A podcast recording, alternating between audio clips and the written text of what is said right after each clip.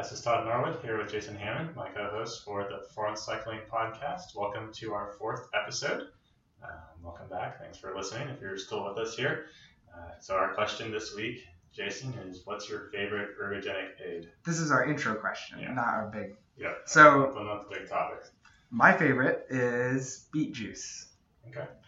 I've had a lot of success in road races when I've had beet juice, and it feels like your legs can't fatigue until they do, and then you just blow up.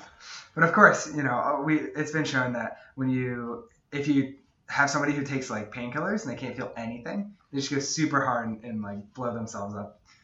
So beet juice will help you do that if that's what you want. All right, I've used beet root juice before.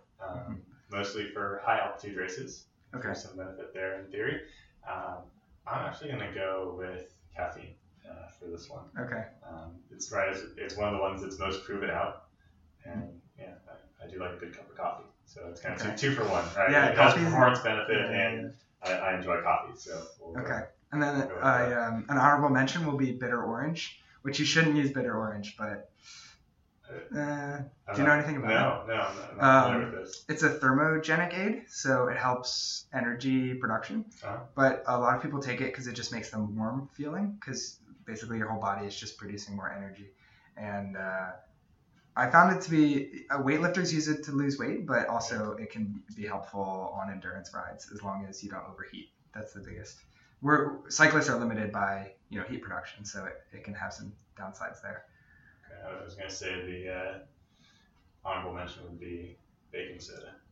Whoa. Yeah, it helps with acid buffering, but a lot of times the dose is so high, and I don't remember the exact amount per kilo. I need like 20 grams. It's quite a bit, and usually it causes gastric distress before you actually realize the benefit. So I've never tried baking soda. Maybe you would ride fast. You just ride fast to the nearest porta potty. Yeah, and... Well, the former South African time trial champion got caught with an illegal substance, and he claimed it was from the capsules he used to take baking soda. He claimed they were contaminated. So we know at least one professional athlete thinks they're going to use baking soda, but maybe or maybe not. Yeah. So my question today, or not question but topic, is INSCYD testing. Which that's INSCYD, inside. It's one of those fancy acronyms we have out here in the Valley. And it's actually, I believe it's a European company, and they call it metabolic testing. And basically it's a full panel cycling test, whereas, we have FTP. This attempts to look at all of your energy systems and all of the ways that you could be categorized as a cyclist. So you would do... a sprint effort, a 4-minute effort, and then a 20-minute effort as part of the protocol. And then taking those numbers, you can crunch them, and you can look at, you can characterize an individual by their different engines. Mm-hmm. So to start this out, I want to say that just to go over it, we have three engines, our creatine phosphate, mm-hmm. our glycolytic capacity, and then our aerobic engine. And so the goal of INSCYD testing is to try to characterize all of these. And so the creatine phosphate, that's your short 10-second, 15-second burst. Your glycolytic capacity is 90 seconds or less. Some say 2 minutes. And then your aerobic engine is just long-term, just oxygen. Mm-hmm. So the way that INSCYD testing does this is it does a sprint effort. That's the first test you do, which is a 10-second sprint. Mm-hmm. Which it's seeded, so personally I don't produce much power seeded compared to out of the saddle, so that's going to be a little bit low. I don't know if I really understand the sprinting part of the test, but the next one is a 4-minute effort, and the first 90 seconds are full gas as if you're only doing a 90-second effort, and then you have to slog it out for 2.5 minutes as hard as you can. So your legs are really heavy. Yeah, so, I think that it's good to do. I don't know how many people do 90-second efforts. Do you do 90-second intervals? That's my training plan. I haven't got that yet this year. Okay, so it's terrible. Yeah, so those are the worst ones. But a great example is that's the perfect attacking interval, because it's not, you do the sprint and then you hold it for another 60 seconds. And, you know, like Philippe Gilbert, when he won the World Championships, is probably the most prominent example of someone who really has a good 90-second and can execute on it. So, you do this 90-second effort and you're like, oh crap, my legs feel awful. And then you have to just do whatever you can to try and do as much as you can for those last 2.5 minutes. And it's really cool because you really flatten out after the 90 seconds. You have this sort of decay, and then it really gets flat for the last 2.5 minutes when you look at your power numbers. And that's because you've burnt off all of the, I think it's the creatine, definitely the creatine phosphate. Yeah, that was gone 10 seconds. Yeah. But I think also you burn off most of your glycolytic capacity, but you are basically like taxing only your VO2 max in the last 2.5. I don't know. You're taxing the rate of your glycolytic to refresh itself.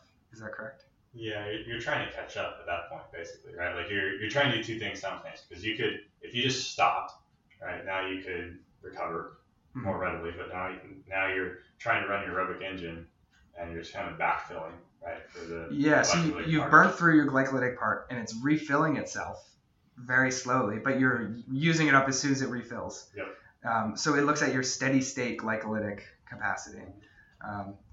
And so that's the 4-minute test, and that one's awful. And then you wait like 20 minutes and you do what track sprinters do, which is you ride at like 30 cadence for like 20 minutes and you just like, you know, try to just forget that you're in the middle of a sufferfest. And then the 20-minute effort is the same idea, but it's 4 minutes is the burn-off portion, and then you do 16 minutes at as hard as you can, and you end up flattening out for that. So for that one, that one's really cool. I like that because after the 4 minutes, you want to push on the pedals harder, but your body physically can't because you've burnt through everything except for your aerobic engine, and you've also accumulated some acid. Yeah. So doing, and muscles exposed to an acidic environment don't contract as hard. They can.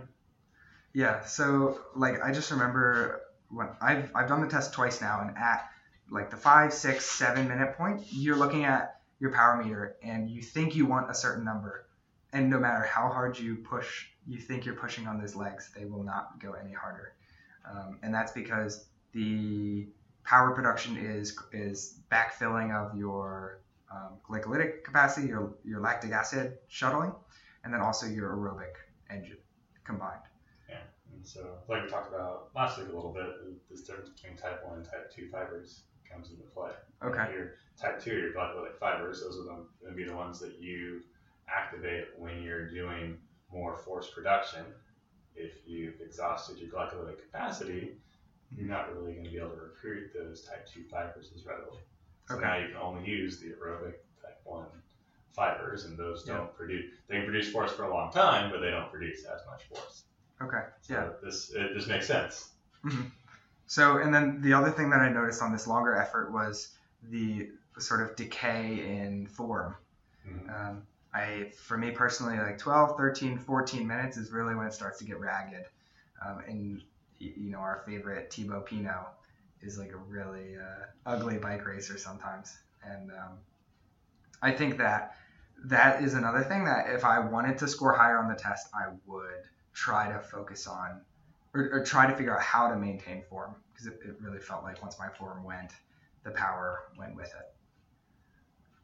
it. That makes sense. This brings up a different question I have about my own learnings. Okay. Right. So like I definitely notice if I go on an effort that's challenging me, like a longer effort like that, my cadence certainly decays over time. Yeah. Right. Like I can start at 100, 105. That's fine. I'm producing the power, but you get I get 15 or 17 minutes into like a 20-minute effort. Like 100 and 105 is gone. And it's 88, 89, maybe 85, which to me is slow. Like to me, that's like glacial cadence. So my form goes with that. It's like I'm just trying to like push the pedals however I can push them. Yeah, and I always wondered with the form drop-offs if you start to just recruit only the major muscles, and it's easier to recruit only the major muscles at a lower cadence. because you have more time through that powerful portion of the pedal stroke at a lower cadence. I can support that. That makes sense to me. So, I mean, I know that in the past, like when we first started working, I was like such a quaddy rider. I only cared about like 1 o'clock to 4 o'clock. Mm-hmm. And I'm a little bit better now, but I think that when the form decays, it's like, nah, screw it. We're going back to 1 to 4 o'clock. Yeah. Well, I mean, it's a habit, right? And it mm-hmm. works to a certain extent. So you do it subconsciously. And it'd be interesting actually to look at that test and look at your. You can, for me, it's a cliff. Yeah. I'm like 90, 90, 70, and the last 6 minutes are just 70 flat. I'm even thinking like looking at your power up, like you got instrument pedals, and looking at where that force is coming throughout the pedal stroke. It would be interesting to see if there's something that you can learn about that. Like, I mean, you could, you know, if you knew that, you could then back out which muscles were more likely to be working. Yeah, so I don't think Quark, like Garmin connected power meters do one interval per second, is that correct? And like SRMs, you can get the curve? Yeah, I think the pedals, right, like the power Technics pedals that do power, I think that those are going to be more sensitive to tell you. Yeah, I think the head unit is really the limiter, right, because of how often it records. Yeah. So, yeah, that would be really interesting. As soon as we just have all that money to spend. Toys. Yeah. So we're just going to actually just flip through the report and talk about it a little bit. I guess we should say, like, we're not affiliated with INSCYD at all. The thing that I found really interesting about this was the whole, okay, burn off your engines and then just try to keep going. And that was the first time that I really kind of understood. I think that we all have followed our friends up climbs and you just hit a wall at some point. And I think hitting the wall is when you have maxed out your lactic acid production and you start backfilling. And that only clicked in my head once I had blown it out completely, you know, intentionally. Mm-hmm. And so it's good because it reminds you, it helps you learn about your body and what you're feeling in the moment and why. Mm-hmm. And then I think that could be really valuable for strategy. You really start to feel like you're about to hit that point where you can only use your aerobic engine.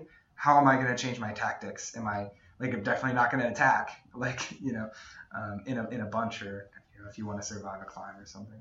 Well, I think we see this in the Tour de France every year, right? And, you know, Liggett and Shirley Collins, like, he's, you know, the lights have gone out, right? And like that donut he's just laid out on the line for whatever it was, that last kilometer on the climb.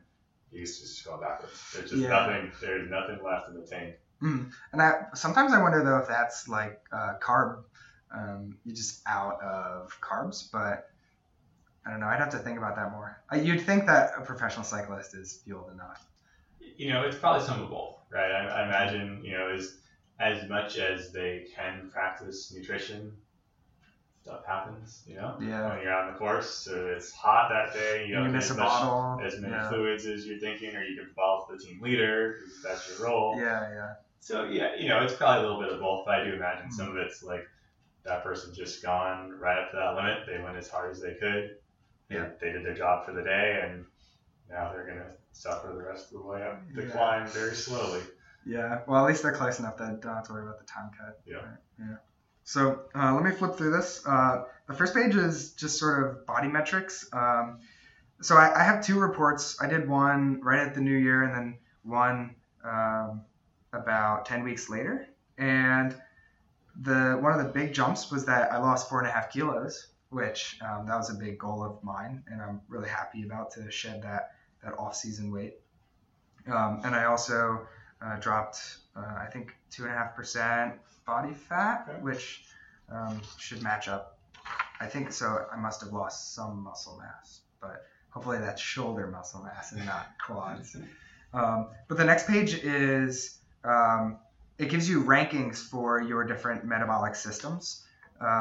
And the coolest thing about this page is that you can set them based on the type of rider you are. So this section for me was set up for a domestic pro, Cat 1 domestic pro range. So on my initial test, I was pretty heavy. It was off season. I had low or very low across the board, except for my total VO2 max, and which was medium. And you know, right? You like start off your preseason, you're like, oh man, I'm so bad. Well, so this looks like it's your VO2 max as measured in the apps. Oh, okay, milliliters per minute. All right, got it. Yeah, so the they measure it in milliliters per minute per kilogram. Yeah. Got it. So there, you know, my value was originally 56 for my VO2 max, and then I was able to get up to 65 in 10 weeks. Well, you moved both sides of it, presumably, right? Yeah. So I lost weight and gained some aerobic capacity. Yeah. But some of this other stuff that's cool, this VLA max is something they talk about, which is a term that they coined, and that's your maximum volume of lactic acid that you can produce. Interesting. Okay. So it's not one of those that you just get as high as possible. Like threshold, let's just get that as high as possible. It's more an indicator of what type of rider you are.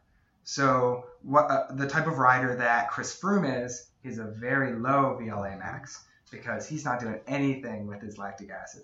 Whereas you look at, I'd probably say the highest are these endurance track riders probably.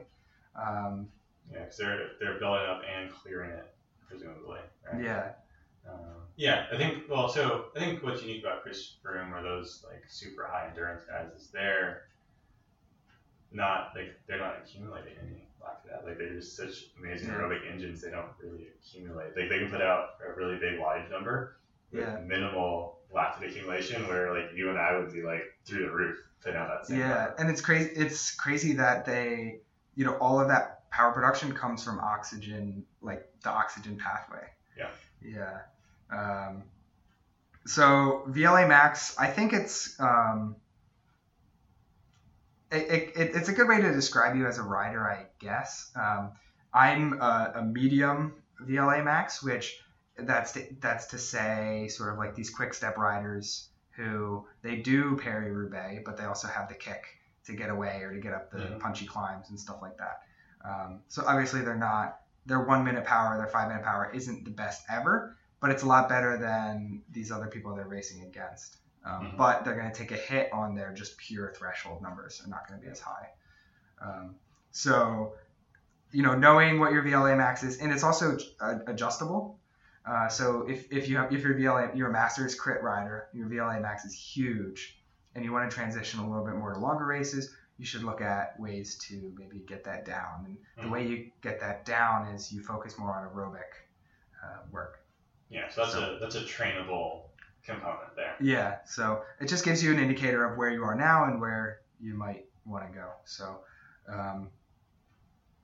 also, my coach should know how to sort of balance the value. It's where we want it to be right now, but it's a matter of, hopefully it doesn't change throughout. We wouldn't want it to dip. I'm working on my threshold right now, and we wouldn't want it to dip when you're focusing on the more aerobic components. And also, you don't want it to go too high when you're working on the anaerobic components, because that could be an indicator that you're losing your aerobic capacity. Yeah. So it's just a good thing to keep your eye on. Some other stuff, there's anaerobic threshold, which this also is really cool because it also, embarrassingly, I guess, didn't click that your aerobic threshold and your FTP, your anaerobic threshold and your FTP are not the same number. Your FTP is the sum of your aerobic capacity and your lactate shuttling, the power that you can produce by shuttling. Purely aerobic plus clearing lactic acid. Yeah, so it's basically the aerobic component plus 1 hour of the anaerobic component is your FTP, whereas your anaerobic threshold is the wattage at which you start producing lactic acid. And you can't do all of the consumption from oxygen. Right. So, I mean, you always do make some lactic acid, but it's effectively zero up until that point. Right. You can manage it to a point, and at a certain point it overflows. It's like having a bucket, right? And at a certain point you're like emptying the bucket with a little cup and you're keeping up, right? And at a certain point you just can't empty that bucket fast enough. Yeah, the water's pouring into the boat. Right, and now it's pouring over. Yeah. So that's also an interesting thing to think about because One discussion was, should you climb at your threshold, or should you climb at 90% of your threshold, or 95, and what is sweet spot, and all of these questions. And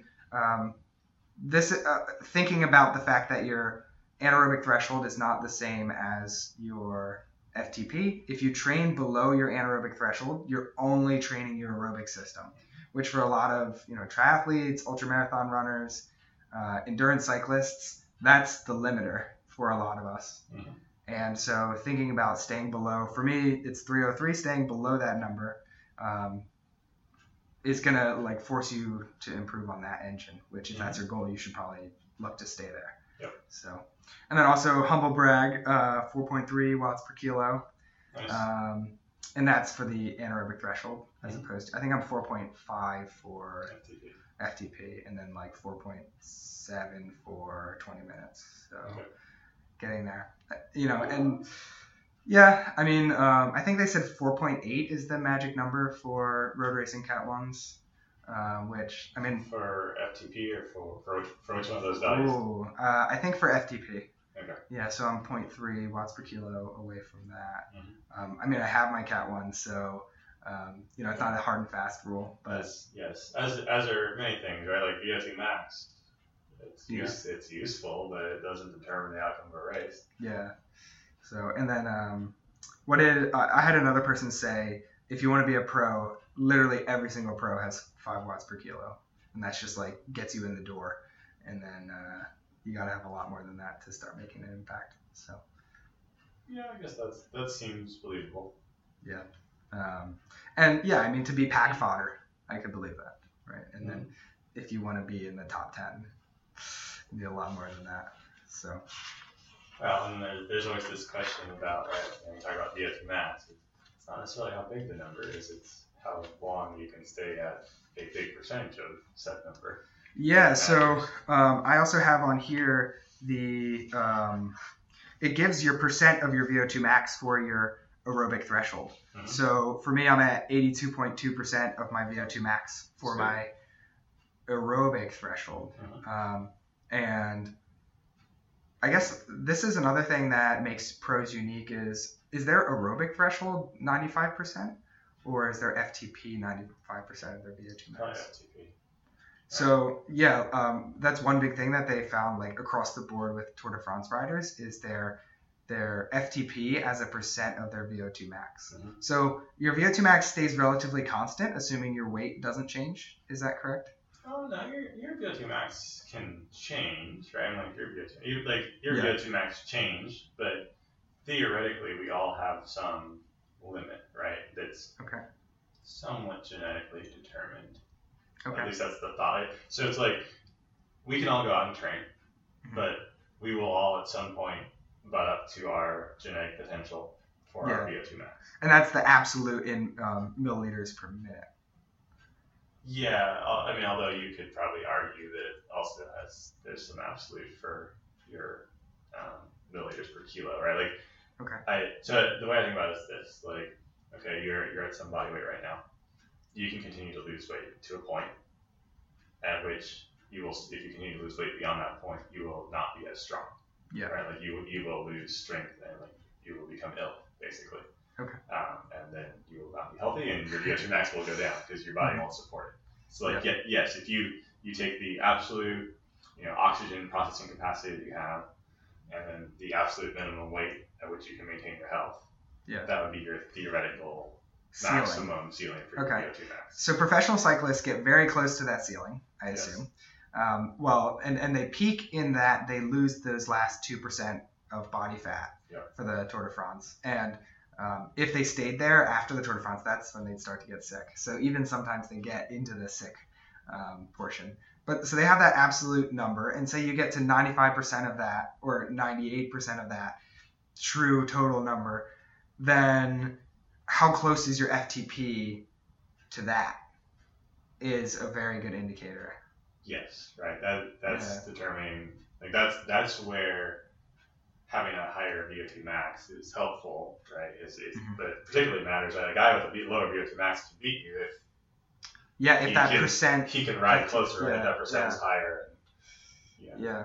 So that's really interesting. And I mean, I have traditionally been an anaerobic rider.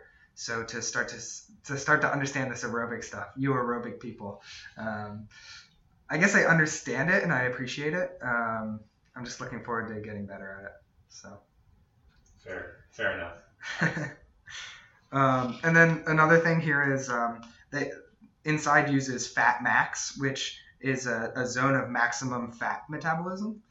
So the next page has charts on a couple different charts, and one of the big ones is fat and carbohydrate combustion, which I was under the impression that I didn't feel that this chart was correct when I first looked at it based on my previous understanding. But basically the way the chart works is it's an upside down U for fat combustion as your wattage increases, and then an exponential curve upwards for carbohydrate recruitment. Mm-hmm. And so the area under both curves, the sum of that is the total energy production. So the U curve of fat is from zero up to your threshold, or up to your anaerobic capacity. Mm-hmm. So 95% of your threshold or so. And then once you get up to there, you only use carbs. So this upside down U has a maximum point, as any negative quadratic function does. And in that area, that's when you're going to burn the most fat. Mm-hmm. And the goal of that is, if you don't put that fat back in, you have less fat total. Mm-hmm. And the goal is we want to maximize that number because we want to lose as many grams of fat, because fat is adipose tissue that doesn't make you fat. It does not move your bike forward. Yeah. But it's good for using for energy. Yes, but the argument's been made, right, that you have way more than you need. Even the leanest person has plenty of fat mass for producing energy. The biggest thing, though, is normal metabolic functions and normal organ functions. And like you were saying, you start losing too much weight, and your body has such low fat levels that your organs just don't do what they're supposed to do. So this concept we also see in physiology as the respiratory exchange ratio. So you talk about the oxygen versus carbon dioxide and what's going in and out, and you can also back into that number. And there's a curve with oxygen and carbon dioxide exchange that also instructs you into what's happening at the metabolic level. Okay. And does this have anything to do with the different engines that you're recruiting? Well, certainly, right? Because if you're aerobic, you're capable of burning fat in the aerobic phase. Okay.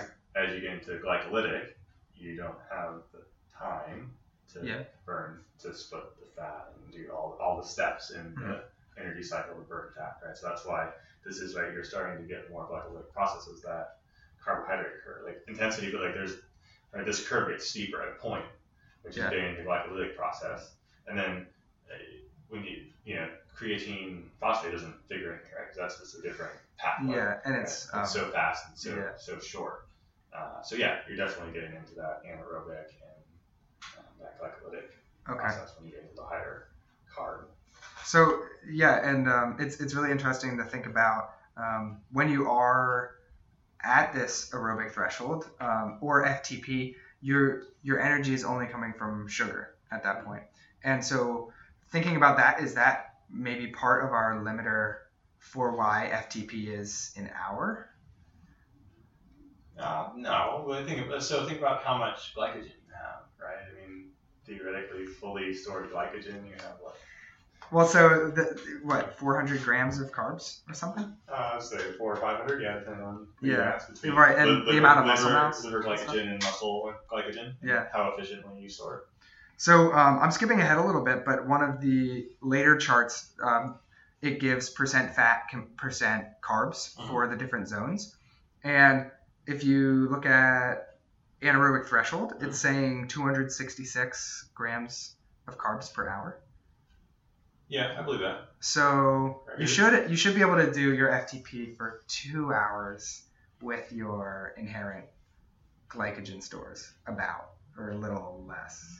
Yeah, but depending on who you read and what you read, lowering glycogen energy stores maybe a signal to the brain, you know, to the brain, the brain's reading to turn things down, right? It's like, hey, if you're getting low on fuel, you got to slow down a little bit, because if you go slower, I know you can sustain burning less carbohydrate and more fat, and you have plenty of fat to burn, so let me slow you down. So I think there's probably some subconscious mechanism. Central governor?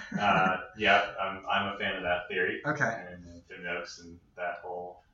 yeah, so... That's a whole other discussion for a different day. So, but yes, I mean, I think if you think about that, I think the other thing about this chart that's interesting is it kind of proves the point. It's really hard to exercise on just fat, right? Like, even at your lowest level there, you're still burning some carbohydrate.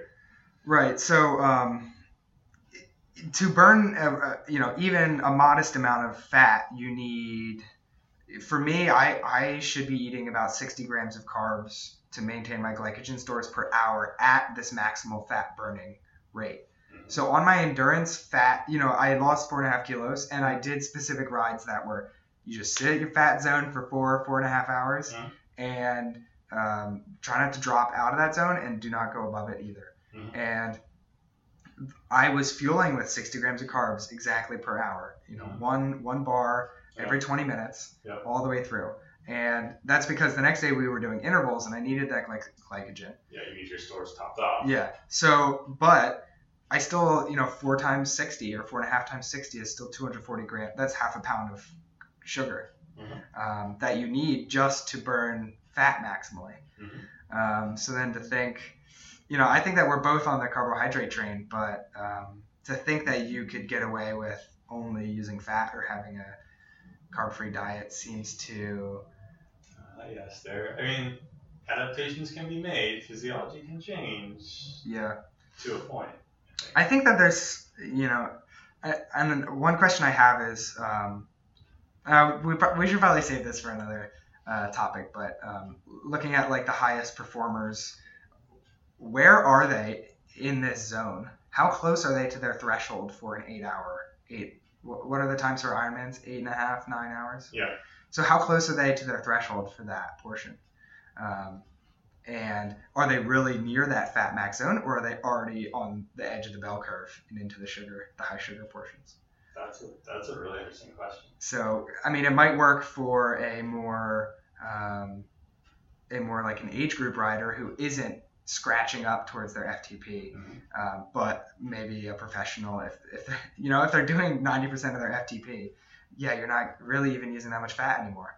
You're out of that fat max zone. Yeah, so your fat stores or your fat burning rate is certainly declining. Yeah, at least traditionally, that's what we would think. Yeah, so that's interesting. And then these other charts are also not quite as interesting, but just looking at sort of one of these is that your oxygen uptake versus your oxygen demand, and looking at the disparity as you move through your aerobic threshold. And sort of, it's just a way of like, yeah, so when you're doing 400 watts, here's how much oxygen you need, and this is how much oxygen you can actually take in, and this is why your legs hurt. This is why you're gasping for breath. Yeah. Because there's just not enough. So, and then another one is just lactate accumulation charts, and it's a very steep curve once you hit your threshold, which makes sense as well. So the funny thing about this chart is if you look at your oxygen saturation of your hemoglobin, it's probably not lower than 95% if you hit your max. Hemoglobin really aggressively hangs on. Like, we always have a ton of oxygen reserve. I'll let you borrow my pulse oximeter one day. You got to do it around the trainer, but you have to put the thing on your finger. And like, you can, you know, go until you feel like you can puke and look at the number, and you will be shy. Like, you're like, wait, you're telling me that my blood cells are still holding on to like, you know, 97% oxygen. Like, they're very saturated with oxygen. But why? Well, I don't know. The curve is very steep later on, but like when you really get into a severe need, the hemoglobin just gives up the oxygen very readily. Which is, I think, more of a safety mechanism for preservation. But when we're doing things like exercising, especially, and if you go up to altitude, it'll drop a little lower. But generally speaking, that's to do with There's less oxygen. And so you think this is also central governor? No, I think there's central governor, but I think there's also like some mechanisms in place that are more chemical. Okay. Right, like and different gradients that are in play that affect that. Yeah. Oh, so it's just like a chemistry phenomenon. Yeah. And it's or biochemistry. Yeah. Not necessarily anything. Okay. It's neural. Because we know that if you expose your hemoglobin in an acidic environment, it's more likely to release oxygen. Well, shoot, that makes sense because I'm now. It's worried about you. Yeah. Interesting. Or like holding your breath is a great example that anybody can do. If you get pulse oximeters are really cheap on Amazon, like $20. Okay. Like you're like, oh, I'm just gonna hold my breath for as long as I can. When I feel like I can't hold my breath anymore, I'm gonna look down at this pulse oximeter, and it should be low, right? Because everything in my body is telling me that I need to take a breath. It's surprisingly not that. I mean, like maybe the elite people that do the crazy, diving things, like stuff. They probably get a lot lower than you and I do, but like normal folks like us, we probably don't crack 90. That's really interesting. And did you say that it will drop when you're like in an extreme like life or death situation? Yeah, when you're in extreme situations. So if like you're at super high, if you're going to climb Mount Everest, part of it is there's just not enough oxygen in the environment, so it's going to be lower. Yeah. But like if you're really starved for air, it's going to dissociate and let that oxygen dissolve into the blood so you can use it. Interesting. Okay, the next for INSCYD, it's there's a web chart that shows the same stuff as categorizing you against the people in your range. For me, it was Cat 1, Domestic Pro. They also apparently have a World Tour. Because they do this with a lot of World Tour riders, they have like a separate World Tour only chart, which is like even being allowed to be on that chart, right? is like, you're sort of winning at that point. And then they have an age group or like Cat 3, Cat 4 chart. So they show a little bit of performance development. I only have 2 data points, so they're all straight lines, but assuming you ride for a pro team and they get you to do this every 2 months, you probably have pretty cool looking curves after a while. And I wonder, of course we'd never have access to this, but people like Nairo Quintana or Thibaut Pinot who have sort of like the press is like, they're the next big thing. And then 2 years later, they're like, not really the next big thing. And then the next year, they're like, pretty darn good. I'd like to see where all, I wonder, is their table like all over the place? Or is it something else? Was their limiter like fueling properly or like? Yeah, that's an interesting question. You would think that the coaches that work with those guys, have the basics figured out, right? Like they should be able to manage a chart like this and work out like, okay, it's our France in July, we're gonna, peak these systems, this is the sort of training program we need. Yeah. So my gut would be there's gotta be something else that was awry there. Maybe I'm wrong. But yeah, or just the standards are so high. If you're 2% off, you look horrible. Right. Yeah, when you're expected to win a Tour de France or something like that, a little bit goes a long way. And then I think also a long race like that, like once you get so far behind, which isn't a whole lot. Yeah. Like I think psychologically, it's pretty hard to. Yeah, and that's one thing that people were talking about, like what's 2 seconds between 2 different wheel sets, and in a bike race, winning by 2 seconds is 10 or 20. You really beat them, to beat somebody by 2 seconds. Whereas, looking, what's 2 seconds on a 20-minute climb versus what's 2 seconds across the finish line. The one's embarrassing, the other one's like, oh, you put in a good effort. Yeah. Once you drop off a certain amount, you're like, you've really lost, you just bag it. And so there's that. Yeah, I think the psychology plays a big part at that. I mean, even for us, right? Like if you're following your friend up a climb, right, and there's a little gap, there's a little daylight, then okay, you can suck it up, right? And then if there's a lot of daylight, you're like, I'm just gonna get to the top here. We'll just shut this down a little bit. Yeah. We'll ride the rest of the ride together. Yeah. So then the last section is, I believe this is the last section. There's training zones, and they actually use 8 zones, and they're not exclusive zones, but some of the big things are your lactate shuttling rates, and we talk about this a little bit, the lower number is when you start to produce enough lactate to start shuttling it. Mm-hmm. And that lactate, that lower lactate shuttling level is also the center of your fat max. Okay. So it's about, I don't think they're necessarily exactly correlated, but they're near, right? Yeah. Near the peak of that curve. So on these 4-hour fat max rides, I'm also working on my lactate shuttling. And so I'm teaching my body to remove lactic acid from my muscles so that I can, even if I produce the same amount, I'm able to remove more of it so I can have a larger anaerobic component. Mm-hmm. So it's interesting that a larger anaerobic component of your FTP. Larger, yes. Because you can get rid of more lactic acid. Better. Yeah. So one thing with your anaerobic capacity that it's not just how much lactic acid you can handle. So do you know what the units are for lactic acid? Millimoles per milliliter. That might make sense. Yeah, I think I know it's millimoles is the measure of lactic acid, but I don't know. Yeah, so I think the seconds per milliliter. I want to say the range for cyclists is like 6 to 15. That sounds about right. And so Chris Froome is 6. So he and this number is the maximum amount of lactic acid you can sustain in your muscles and continue to fire them. Mm-hmm. Because eventually your brain or your muscles or somebody says, okay, stop. Both, right? So the acid we talked about earlier makes muscles weaker. They can't contract as aggressively. And okay.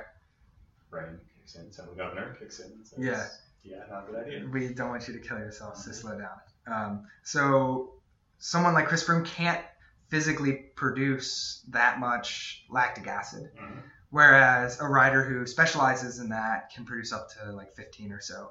And those are the people who just lactic acid can just seep through their body. And those are the ones that you see with the really scrunched up faces at the end of the efforts. You know those kinds of riders. But so if you want to get this anaerobic engine up, you can either remove lactic acid at a faster rate so mm-hmm. that you can produce more and then it gets pushed out, or you can get better at handling higher numbers. Or you can do both. And so these are two different ways that you can attack your anaerobic capacity. It's cool that you can do aerobic work and lose weight and work on your lactate shuttling mm-hmm. all at once. So I'm a big fan of... I did a lot of long endurance rides last year, but mm-hmm. this year I really focused on staying right at mid-endurance, mid to high endurance. And yeah, it's really good for training. In my opinion, if you can find 3 days a week to do these 4-hour, and you got to stick right at none of these climbing, descending, don't descend for 20 minutes and then climb for 40 at your FTP. Yeah, it's not a function of average power. It's a function of staying in that steady state zone where you're maximizing your fat burning capacity. Yeah. And, you end up finding like 2 loops that work, but at least where we live. And, so you have these 2 loops and you just do them, 3 times a week mm-hmm. and you lose weight and you shuttle lactate better, I guess. And so just for reference, I know you have a lot of zones there. That's zone 2 by most everybody else's standards that you're talking about. Yeah. So zone 2 or endurance, base even, mm-hmm. It's right towards the top of base. Okay. Zone 2. Yeah. And then, the other stuff's pretty standard. You have like your high anaerobic, which is sort of your VO2 max area. And I also, during this phase, was doing a lot of 40-20s. So 10 minutes where you do 40 seconds on, 20 seconds off. Mm-hmm. But the on is just your VO2 max, as opposed to like the traditional Tabata is... just full gas, like 200% FTP. Mm-hmm. So these are, but those are also only 4 minutes. So this is 10 minutes, 640 total. like time at VO2 max. Okay. And you do like 5 of them. That sounds terrible. Yeah. So you just go to your favorite climb and you go up for 10 minutes and roll down and do it again. So you're doing 120-ish FTP for 40 seconds. I'm doing like 130 because I have a high VO2 max. But yeah, 120, 130% of your FTP for 40 seconds. And then 20 seconds. And the 20 seconds should be at your lactate shuttling number because your goal is to shuttle the lactate. Mm-hmm. So you don't want to just stop. You want to do your high endurance, which can either make you feel a lot better or make you feel a lot worse. Because we all love to just let our legs just sit. But keeping them moving and keeping them in endurance zone is actually going to be better for them. Yep. And then you end up getting like 36 minutes at your VO2 max in one day. Yeah. So that's similar, but some research around doing 30 and 15, similar setup to that. And then they had a very specific protocol where they did 3 sets, 3 minutes rest in between each set. It's 13 times 30 seconds in each, so you get like about 20 minutes. It's like, and then their comparison was as like a standard length. I want to say they did, but whatever it was like standard length 3 to 5 minute VO2 max intervals, and the total time of VO2 max was the same, but this shorter interval group had a much better response to the training. Interesting. Yeah, so that was what I was going to ask next. If you knew anything about is it just time at zone? Obviously not based on this paper that you said, but to a certain extent, are we just trying to figure out a way to spend as much time at VO2 max as possible? So I think, yes, I think it is a function of the time at the zone, but it's probably also a function of, honestly, how much time are you at that zone, right? Like if you do these longer intervals, I think the theory around these shorter versus longer is if you do these shorter bursts with some short recoveries in there, each time it's basically more tolerable for you to do it. Like you will honestly for those 40 seconds and then accumulated for that 6 minutes, be much closer to your target than if I'd asked you to do 6.5 minutes straight, right? Or four minute intervals at that level, right? You'd probably see more decay in your power, and you probably wouldn't tolerate as much total time. Yeah, that's the big thing is that right, because you look at the VO2, or you look at anything in the training zones, right? There's like your target, and then like if you drop more than 5%, then you're done with your workout, or X%, depending on what the zone is.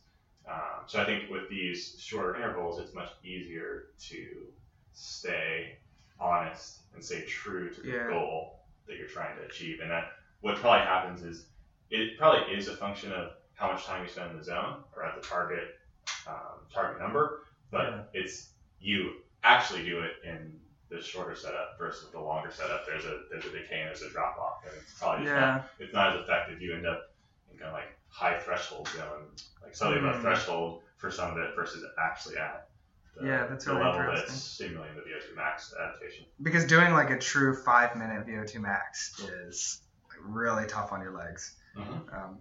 And would you do 7 of them, right? Yeah. You're talking about 36 minutes. Yeah. No, I wouldn't. Right. And even if I think you would find that you would decay below the level that was.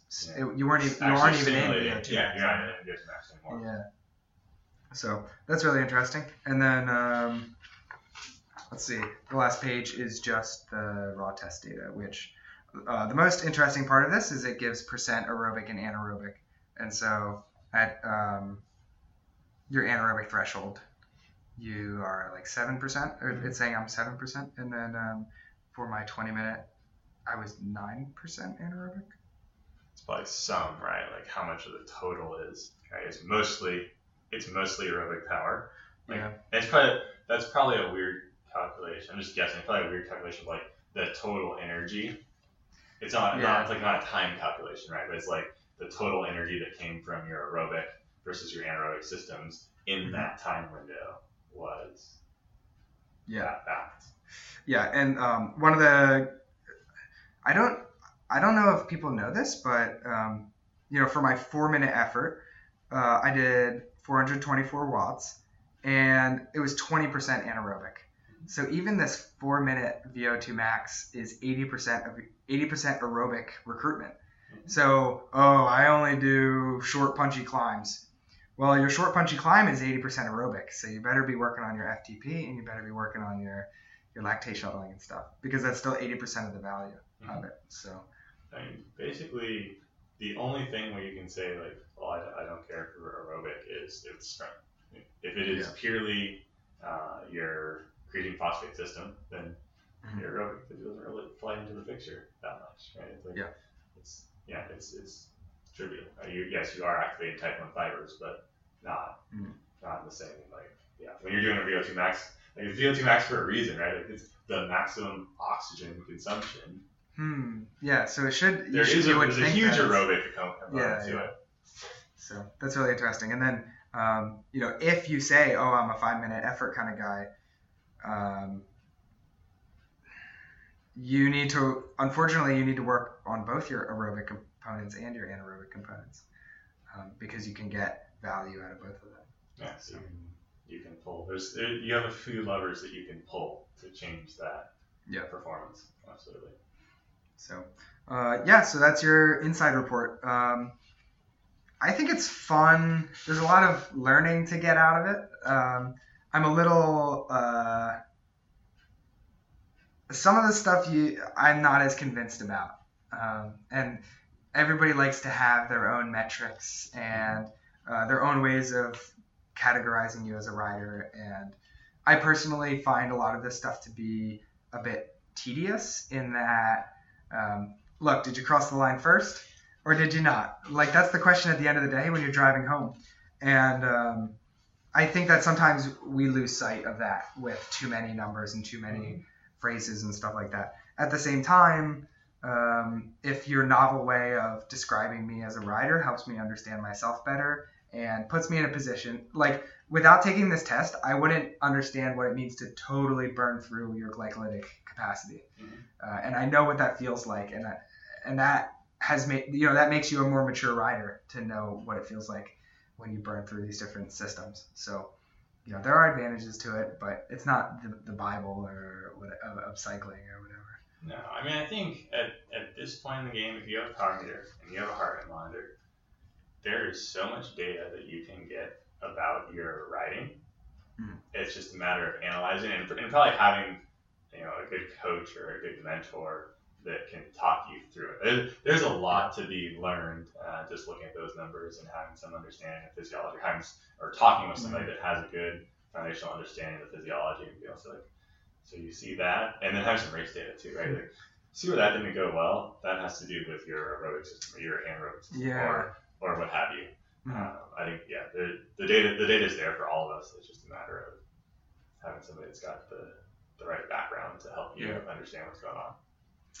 Yep. And then the only other interesting point that I had was I was explaining the test to one of my teammates. It was like, look, you burn through your glycolytic capacity, and then you only have. And he was like, we spent millions of years evolving and thousands of years, improving the safety of humans by having more civilization and technology. And then we're so bored that we go out and we choose to completely burn through this engine that's supposed to save our lives in the incident of a, extreme attack for fun. And he's like, we're like in a really weird place, us cyclists, I mean, you could say the same of like any recreational athlete, right? Like, man from 10,000 years ago, like, why are you spending all this energy doing that? Like, is your food out? Like, are you chasing your dinner or something, or what? Like, no, you're not chasing your dinner. Is somebody chasing you? No. Like, what the hell are you doing? Yeah. You have so much time on your hands, you can do that. And like, you're not worried about minimizing your energy or whatever. Oh, no, I'm trying to burn away my extra fat stores. I don't do that for a long winter. I have a furnace. Yeah, definitely a different time in the human time scope. Right? Our hobbies would have been spent chasing and foraging for our dinner and building our civilization. Well, they're not even hobbies. They're just like essential needs, right? No, that's true. Okay, so it's your turn. All right, so I want to talk a little bit about carbohydrate timing, just like high level. and how we can maybe take advantage of the physiology around that a little bit to squeeze out some additional performance from what we're already doing with our training. Okay, so carbohydrate timing is when you eat the carbohydrates. Exactly. Okay. So I think there's some obvious things, at least from our perspective, you know, okay. Right? We're on the kind of carbohydrate bandwagon, if you will, right? We're not on the I'm just going to eat fat and have a high performance bandwagon, although that exists, right? There are people that totally subscribe to that. I think that it's not, I don't think it exists for cycling and for racing. It doesn't exist for crit, for brevet maybe. Okay. If you're going really long, really slow, and there's some interesting research that's been done around race walking, pulling from Endure. They talked about that a little bit. So apparently it can happen. Certainly I agree that the body will adapt. You know, I mean, there are civilizations in the world that do strenuous physical work and eat very high-fat diets. And I'm thinking about our native Alaskan population. People up close to the Arctic Circle, they have really high-fat diets, right? They just eat fish, right? Yeah, fatty fish. Yeah. And so there's not a lot of carbohydrate-dense sources of energy when your ground is covered by snow most of the year. Yeah, and well, for me personally, I know one ultramarathon runner, they looked at her diet, and it was 95% carbohydrates. Mm-hmm. I don't agree with that. I eat lots of pumpkin seeds and peanuts and almonds and avocados. Mm-hmm. And I think that there's a lot of value in fat in that. Oh, absolutely. So I think that it's a balance, but it's not. It should be during the race season, 50, 60% carbs, in my opinion. I'm totally on board with that. I think you should probably carb load to a certain extent. You should at least have your glycogen stores topped off before you go out for a big race or a long ride, right? Yeah. You're going out for a really long train ride. Your key training days, you need to have your glycogen. Especially your high intensity training days, right? I think we can agree on that. So then the question is, okay, is there something else we can do in playing with this? And so I think we'd also agree that after your long ride, you probably need to replenish your carbohydrates so you can go ride the next day. Yeah, so the main reason you replenish your carbohydrates is so that your glycogen stores are full tomorrow. What if you have a recovery ride tomorrow?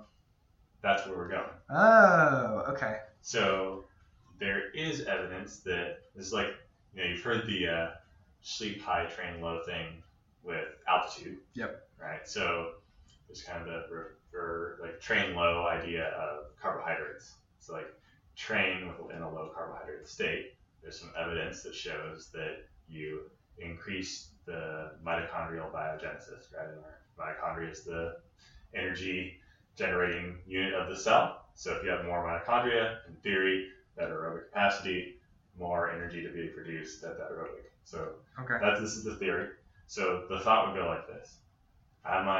My long, hard training ride, I carb load, I have my glycogen stores topped off the night before. I do all the normal things that I would do. I take my 60 grams of carbohydrates during the ride, per hour. Mm-hmm. I ride for how many other hours, 4, 5, 6, whatever. Okay. I come home. Oh, you're a professional cyclist now. Yeah. 5, 6 hour training rides. That's exactly it. Yeah. Okay. The one time I ride a century every year, right? Yeah. And then I top off my glycogen stores with appropriate recovery. Okay. Now, my evening meal, I don't go high carbohydrate. I have a lower carbohydrate meal, right? Okay. So I'm depleting a little bit. Well, are you depleting or just not continuing to refill? Okay. Exactly. So I wake up in the morning, and then I go do my recovery ride. I'm on low intensity. I don't eat anything, no breakfast before I go. So I'm basically going to fast and say, right, I haven't really eaten any substantial carbohydrates for 12 or more hours. Yeah. And this is where this evidence comes that you can get increased mitochondrial biogenesis in this state. Okay. Because now what do you have to burn, right? Just hopefully in the fat burning zone. Yeah. You're predominantly burning fat at that lower intensity. Yep. There's not a whole lot of carbohydrate store available. Mm-hmm. That is, but not as much readily available. Yeah. So now you're almost forcing your body to try to burn more fat. Mm-hmm. And then the other theoretical benefit here is you're going to try to train your body to oxidize more fat for energy. So hopefully the thought would be you're going to shift that curve you were talking about, the fat mass, you're going to shift that to the right a little bit. Hopefully you should shift to the right and also lift it up a little bit. Yeah. So it's a little taller curve. So the area under the curve is bigger. The area under the curve is so for a particular wattage, yep. the sum of the area under those two curves is the total energy. Correct. So if you make the fat curve larger, yep. you have more of your total energy comes from fat. Correct. So why would this, I know why this would be good, but why would this be good? Because now you can spare your carbohydrates. Right. As you go. So you're producing, so the way I think about it is this. I have to ride in the pack at a certain rate during my race. Mm-hmm. And preferably when I'm riding the pack, I'd like to be burning as much fat as possible, sparing as much of my glycogen as possible for later, for when I need to make that attack. I mean, that decisive move, I want to be able to, because then I'm going to go into this high aerobic or anaerobic. I'm going to be burning basically predominantly or all carbohydrate. I want to have more carbohydrates on board and my glycogen to be able to go really hard for longer. We talked about this a little bit. So you have your 400 to 500 grams in your liver and muscles, yep. and then you have whatever you can ingest yep. During the race, which it should be about 90 if you can handle it, yep. 75 to 90 grams. But then somebody attacks right when you're eating and you only get 60 this hour. Yep. So it's not always, if you're doing an Ironman, you should be able to eat your maximal number, but because you're pacing yourself, right? Yeah. I've never done an Ironman.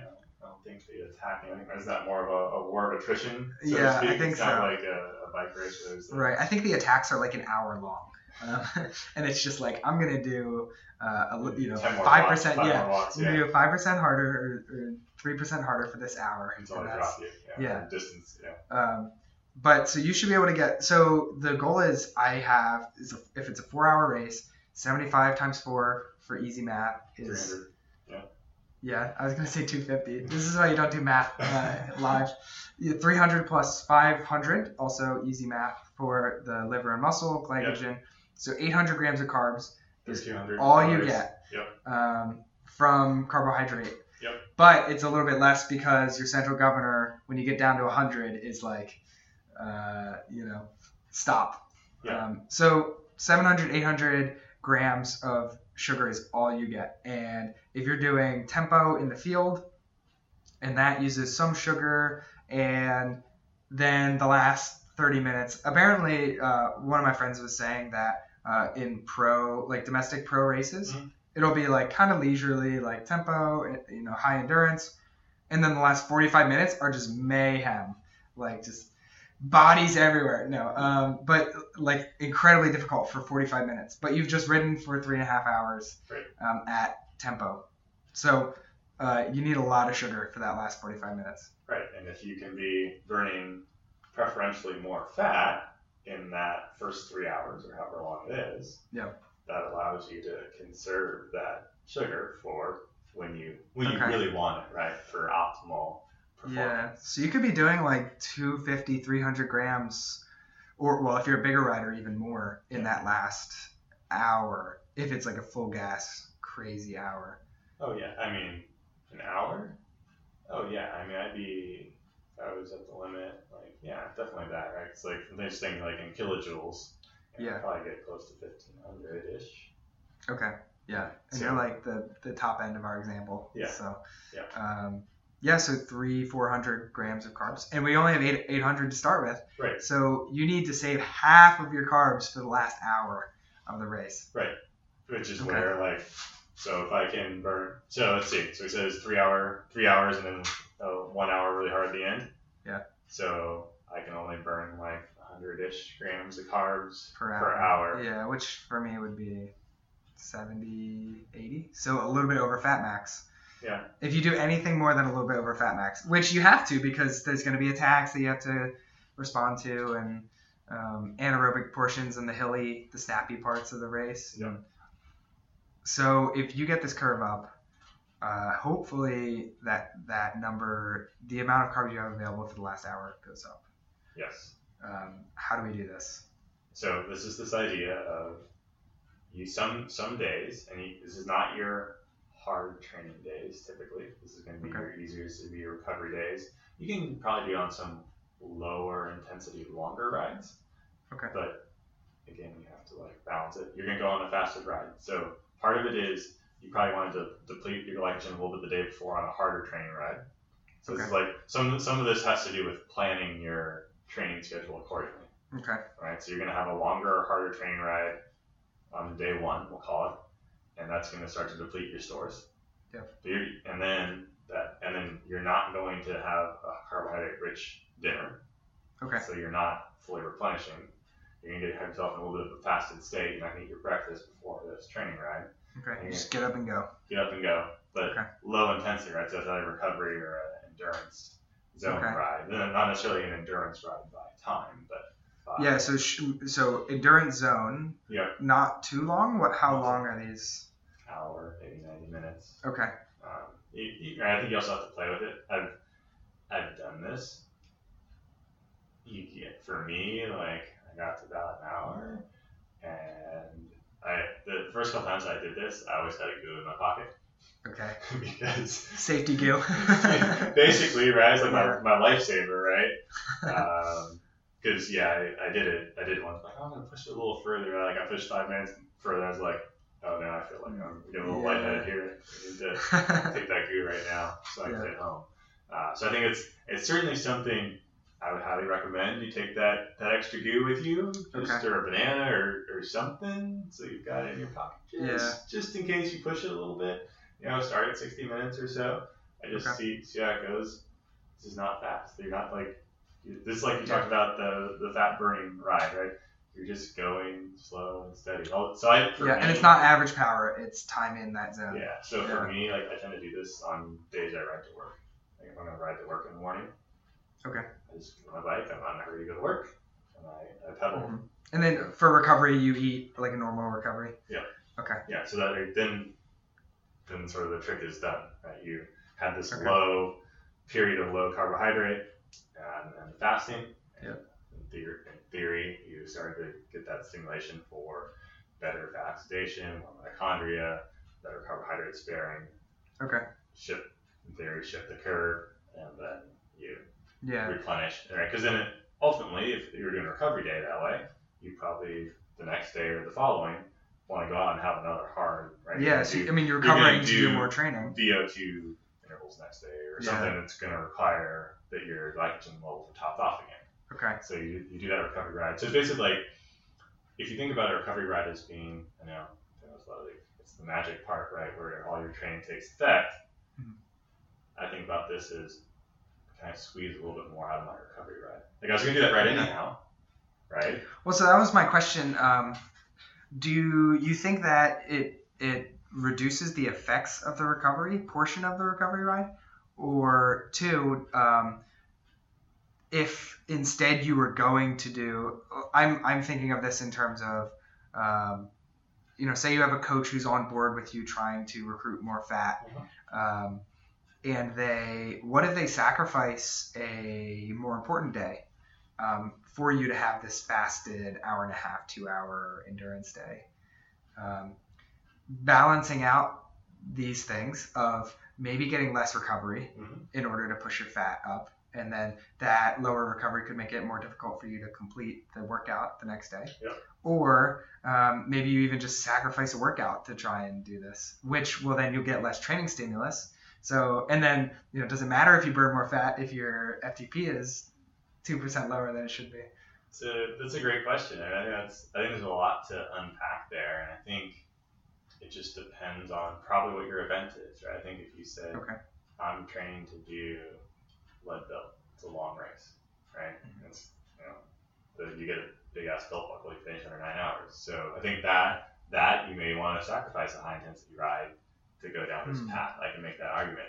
Say like, I want to be the national crate champion. It's probably not a good idea, right? It doesn't fit with your training. Okay. Or with your objective of your training. So I think you have to think about your training objective. And I can see someone like yourself, okay, I'm doing this road race, I'm doing these crits. This maybe comes in as part of a recovery block, or it comes in as some base training, like in your base season. It comes in as part of your training where you focus this. And maybe you can inch that curve up a little bit. But I don't know that in season where you think like, hey, I need to max up my VO2 max, I need to bump up my anaerobic capacity, that you necessarily would want to do this a lot. And I think on the flip side, I can see where, this is one, your case, like I want to optimize performance. I could see in the world of someone who says, yeah, I want to optimize performance, but I don't have a whole lot of time, where you say, okay, every time you do a recovery ride, this is how you're going to do your recovery ride. Because maybe we can, you know, like, I understand you have 8 hours a week to train, so how can we sort of hack it a little bit to get you the most? So you also, if you have less time to train, you won't really be putting the same stress on your legs anyway. Yeah. Where if you do a 4-hour ripper session, you need that recovery ride. Absolutely. But if you're doing an hour and a half of VO2 max intervals, it hurts, but you're not going to need the... It's a very different challenge. Okay. And then you can see where it's like, okay, now, if you did an hour and a half VO2 max, it's hard, but you did not deplete your glycogen the same way that you did with super long, like a 4-hour really hard ride or a 4-hour race.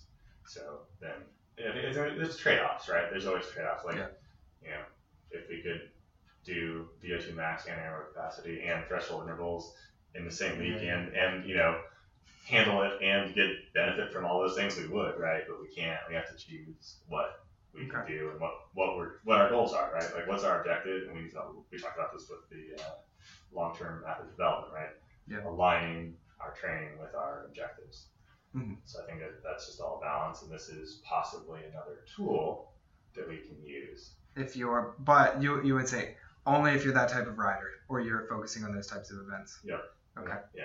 I mean, I think it would be interesting if you did this test, right, and you found like, wow, my fat max is really low. Like, it's a really low power output. Then I could see what you're making. I'm like, well, it would behoove me to raise that number a bit. Just like independent of event type. Yep, yeah. Right. If it's just unusually low. Yeah. Like it would behoove me to do that. So I'm going to add this to my training a little bit. So it's another tool, I think, in our toolbox of things we can play with and adjust. And you know, there's a whole other rabbit hole to go down about recovery and how much recovery we need, and should we do recovery modalities. So what does that mean? So there's like, I'm going to take a rest, right? Like, and there's like, I'm going to do things like compression socks, or you know, supplements, or how fast am I going to take that protein drink after, or I'm going to go get it in the hot tub, or all these other things that are, you know, maybe supposed to make our recovery better. Mm-hmm. So one argument against this is, well, I have this workout stimulus, it's a stress to the body. If I then go do recovery things, whatever you want to call that, we'll call it recovery things, potentially I decreased like the link that there was a stimulus for change, right? Because I accelerated my recovery. Okay. So it's good, so I can go out and work out hard tomorrow, possibly, but does it impair the benefit that I got from my workout? So you're saying like only because our muscles feel like absolute crap, that's the reason that we would get more stimulus from that. Whereas this is true for ice baths, is that correct? Yeah, and like there's some studies I've seen where with resistance training, if you take an anti-inflammatory, it diminishes the performance benefit. So they had two groups. Both groups did the same sets. One took anti-inflammatory afterwards, and then they had lower 1 rep max values after 8 weeks or whatever. Basically, yeah. Okay, so that's not good if you're doing these habits, I assume. And so the question, there's multiple questions out there, right? It's like, how much change do these recovery modalities actually have, right? Is this like, if it's psychological feel good and doesn't affect our physiology that much, then great, like keep doing it, right? I think we might need some more investigation there from a science standpoint. Okay. Some of the studies on that are Personal at best. And well, RPE is interesting because does it affect competition performance? I personally believe that I don't really feel pain when I race. You get in that gladiator mode. You just, you're more limited. So what is RPE? I feel better today. It doesn't really mean anything in a competition. Whereas training, though, it could be the difference between that last interval set. Especially if your coach says it's optional and you don't feel too good. Yeah, probably not going to do it. But if your legs feel great because your brain says they feel great, you're probably going to do it. Yeah. So for me, my metric is heart rate variability. Okay. Got another day. Next week's topic. Sure. Yeah. But that for me is, I've done it for a long time and I trust it. I've had enough time that I've looked at it and I don't like to do a marginal day, but look, my heart variability number looks pretty good. Mm-hmm. All right, I'm going to go train, and 9 times out of 10 when I get that situation, and I'm like, all right, you need to suck it up and train today because that's what's on your schedule. Yep. It goes fine. Right? It's not like, I warmed up, I got into it, and I was fine. It wasn't like, if I had just gotten with my mindset, I'm like, I think I'll just take recovery day today. Yeah. I'm feeling pretty good, but got out and do it, and fine. Whatever, it's all good. So I think whatever it is, I don't think it has to be heart variability, but I think you have to find your metric or the thing that you trust. They can't be biased. Yeah. Right. And then go with that and use that as your cue for training. If it's TSS or if it's whatever it is, I think you gotta find that and then go with that. Okay. Because that's my feeling. There's enough data out there for us all. I think if you're going to be data driven, you have to find the data points that are reliable and just believe them at the end of the day. Yeah. Or I hire a coach because I'm not very good on this data stuff because I've had conversations where it's like, oh, you're not doing well because this, and they point at your CTL chart and. I'm like, no, I'm not doing well because my hips hurt, halfway through my FTP test. And then I just have bad power because my back hurts.